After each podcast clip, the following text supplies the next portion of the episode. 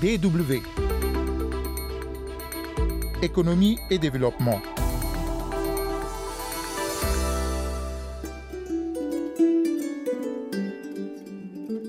Les pays africains, tout comme les autres pays du monde entier, ne baissent pas les armes face à la Covid dix-neuf. Si les stratégies pour venir définitivement à bout de cette pandémie demeurent une préoccupation majeure, l'après-crise coronavirus est un défi tout aussi important. Comment relever surtout l'économie africaine ébranlée dans tous ses compartiments? Pour y parvenir, bien entendu, c'est toute la chaîne de valeur de financement des entreprises qui doit être revue. De nombreuses réflexions se mènent actuellement pour anticiper l'après-crise Covid dix-neuf. Un webinaire international est d'ailleurs prévu à cet effet pour y préparer les acteurs africains de l'économie. On en parle dans la seconde partie de ce magazine. Le temps d'aller au Mali à la découverte d'une entreprise avicole, pas comme les autres.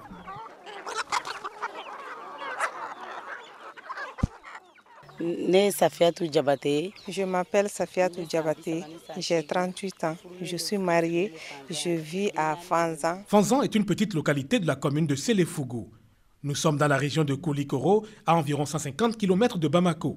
Et c'est ici que Safiatou développe son activité de l'élevage de volailles. Avec ce cri de ralliement qui lui est particulier, elle regroupe matin et soir autour d'elle plusieurs centaines de sujets de sa basse-cour pour les nourrir. Mais au départ, l'aviculture n'était pas l'activité principale de Safiatou dans la localité. Je suis matrone du village, je faisais accoucher les femmes. Donc chaque fois, leur mari me demandait si toutefois je pouvais être rémunérée en nature, parce que c'est ce qui est facile pour eux. Donc j'ai dit oui, donc chaque fois on venait me donner soit un poulet ou bien deux, trois. Auparavant je les ai mangés, mais au fur et à mesure j'ai commencé à les élever. Avec du temps j'ai compris que cette activité peut être une activité génératrice de revenus. Donc euh, j'ai laissé les sujets se multiplier petit à petit. La matrone accoucheuse prend ainsi goût à l'élevage des volailles qu'elle pratiquera quelques années à petite échelle. Mais le coup de pouce ne tardera pas. Elle va bénéficier de l'accompagnement d'un projet de formation professionnelle et d'insertion des jeunes ruraux financé par le Fonds international de développement agricole. Le chef du village avait fait appel, donc j'ai eu l'information qu'il y a un nouveau projet. Donc moi, étant jeune rural, j'ai postulé, donc j'ai eu le financement. Après le financement, maintenant, comme je faisais avec les races locales, que j'ai introduit les poulets de chair et puis les races améliorées. L'entreprise de Safiatou prend désormais de l'envergure et sa ferme avicole devient du coup exiguë. En deux mille dix-neuf, elle était peuplée de plus d'un millier de sujets, au nombre desquels plusieurs centaines de poulets locaux et de pintades. Pendant les fêtes de fin d'année, Safiatou a vendu plus de trois cents sujets de poulet à raison de quatre mille francs C F A l'unité, soit l'équivalent de six euros. De quoi faire le bonheur de sa famille. L'activité, vraiment, ça m'a beaucoup apporté. Donc, je surviens aux différents besoins de la famille. Et puis, mon mari, il a construit le bâtiment que vous voyez, mais c'est moi qui me suis occupée à faire le toit. Pour l'achat des tôles, là, je les ai fait. Et puis, en plus de ça, à travers les économies, j'ai pu acheter deux bœufs que j'ai mis à côté des bœufs de mon mari que je suis en train de... Garder. Une entrepreneuse pas comme les autres, Safiatou fait des émules dans la région de Koulikoro et sa progression impressionne aussi Yatourou Diawara. Ce jeune professeur d'enseignement supérieur à Bamako pense même qu'elle doit être davantage encouragée et soutenue pour servir de modèle dans le pays. La survie dans ce genre de zone est déjà un parcours de combattant. Je pense que cette dame a besoin encore d'un autre coup de pouce différent de celui qu'elle a réussi jusque-là. Si toutes les femmes rurales, même urbaines, pouvaient pratiquer de telles activités, ça allait diminuer drastiquement le taux d'exode rural. Nous sommes obligés lors des fêtes d'importer de la volaille des pays de la sous-région.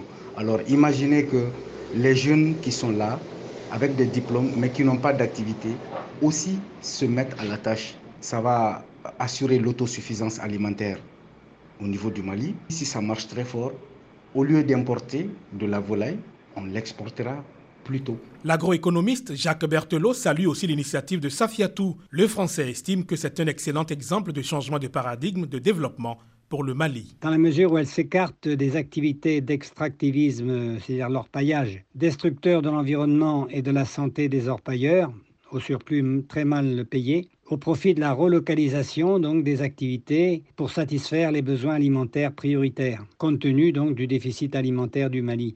Certes, cette jeune femme malienne, elle ne produit pas de céréales, mais elle fait encore mieux puisqu'elle produit donc, euh, les produits qui, qui normalement valorisent les céréales. Et bravo pour l'exemple qu'elle donne donc à, aux jeunes femmes et aux jeunes hommes aussi pour quitter donc ces activités d'orpaillage au profit donc euh, du développement local. La matrone accoucheuse, devenue aujourd'hui millionnaire grâce à l'aviculture, cela démontre aux yeux de Muriel Diaco, spécialiste en agroécologie et en entrepreneuriat vert, que les femmes ont des capacités appréciables de gestion de projet. C'est vraiment un modèle pour les jeunes Africains, pour les jeunes Maliens, euh, de pouvoir se dire qu'on peut commencer petit, améliorer ce qu'on fait et grandir en fait euh, petit à petit, vraiment maîtriser sa croissance, pouvoir également ouvrir des portes, comme justement cet entrepreneur l'a fait, pouvoir euh, trouver de nouveaux marchés ou écouler ses produits, ne pas avoir peur d'aller justement euh, dans des endroits ou dans des niches où on ne nous attend pas. Et euh, également un très beau modèle que euh, cette matrone euh, donne, qu'elle ait décidé de diversifier ses activités. Et elle le diversifie à la fois pour son bien à elle et pour euh, celui de sa famille. Ça montre également que les femmes euh, ont cette capacité-là justement de pouvoir euh, gérer, mener à bien un projet entrepreneurial du début à la fin. Euh, dans un pays comme le Mali en particulier qui est euh, dans une situation, on va dire, euh, assez compliquée euh, du fait des attaques terroristes qui ont lieu. L'ambition de Safiatou Diabaté dépasse déjà les limites de sa région. Présente sur le marché de Bamako, où ses produits sont de plus en plus sollicités, elle compte désormais améliorer son business pour l'étendre à d'autres marchés du Mali, voire des villes frontalières. D W. Au Mali, comme dans tous les pays africains, on continue de se battre face aux menaces de la crise sanitaire imposée par la covid dix-neuf. Les petites et moyennes entreprises et les petites et moyennes industries qui représentent l'essentiel du tissu économique de ces pays ne cessent de ployer sous le poids des impacts de cette crise. Nous avions énuméré dans nos précédents numéros les nombreuses difficultés auxquelles elles sont confrontées dans le contexte actuel. Malgré les mesures prises par les pouvoirs publics et les autorités monétaires pour soutenir les économies, les séquelles que laissera cette pandémie pourraient être désastreuses pour le continent. Il y a donc lieu de changer de paradigme et de réfléchir aux mécanismes à mettre en place pour permettre au pays de se relever. C'est ce que pense aussi Rékiath Madougou, experte en finances inclusives. Il est bien entendu clair que la pandémie de coronavirus et la profonde récession économique qui s'ensuit frappe notre continent et laissera sans doute des traces sur le niveau de vie des Africains, mais aussi sur les inégalités, et c'est de là vraiment que ressort le problème que nous voulons toucher du doigt, en ce sens où il y a un paradoxe véritable que vit le continent africain. D'un côté, nous avons un continent qui compte la plus forte proportion d'entrepreneurs au monde, mais malheureusement, face à ces entrepreneurs, il n'y a que dix à quinze pour cent de crédits qui répondent à leurs besoins. En d'autres termes, nous avons quatre-vingt-dix pour cent des actifs en Afrique qui sont du secteur informel, mais nous avons surtout des banques en face pour répondre à leurs demandes. Bien entendu, les banques ne peuvent pas répondre aux besoins de ces nombreuses très petites entreprises, petites entreprises et moyennes entreprises. Or, ce sont ces entreprises-là qui constituent le plus grand nombre d'unités commerciales en Afrique. Les P M E constituent en vérité quatre-vingt-dix pour cent des unités commerciales en Afrique, ce qui quand même constitue, on va dire, le clair de l'activité économique. Et comment se fait-il que nous allons mettre en place des instruments qui ne répondent pas dans une large mesure aux attentes de cette population cible, les ménages vulnérables, les T P E, les P M E P M I. Parce que sur les trois quarts du continent, les institutions qui répondent aux attentes de cette population cible, eh bien ce sont les institutions de microfinance. Quelle solution alors pour aider les pays à gérer l'après-crise covid dix-neuf ? Le Think Tank Team R M, que dirige Rékiath Madougou, anticipe donc la question et prépare, à travers un webinar, les acteurs de l'économie réelle à la résilience face aux déconvenues de la pandémie. soixante-quinze pour cent des familles en Afrique gagnent leur vie la veille pour pouvoir se nourrir le lendemain. Vous imaginez bien que ce nombre très élevé de personnes est pour l'instant laissé sur le carreau du fait de la crise, qui a engendré dans la plupart des pays africains la fermeture des frontières, une difficulté de circulation des marchandises, euh, des chocs extérieurs, des chocs internes aussi, une désorganisation des chaînes de valeur et des transports, et aussi une rupture de l'offre. Tout ça, bien entendu, crée une forme de choc sur l'économie africaine.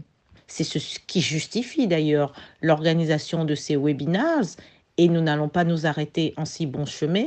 L'idée étant chaque fois de mettre en lumière des acteurs de l'économie réelle, des partenaires autour de l'économie réelle et surtout de faire porter des espoirs, l'espoir d'un véritable changement de paradigme socio-économique en Afrique, l'espoir de voir l'Afrique compter sur ses homegrown solutions, l'espoir de voir l'Afrique bâtir autour de ses euh, capacités endogènes, eh bien, nous allons continuer à œuvrer à ces méthodes qui gagnent, à ces méthodes qui prospèrent, à ces méthodes qui partent de réflexions décomplexées et désinhibées. Préserver le tissu économique reste donc un défi pour permettre au continent de se relever. Le rôle des acteurs économiques y sera donc déterminant.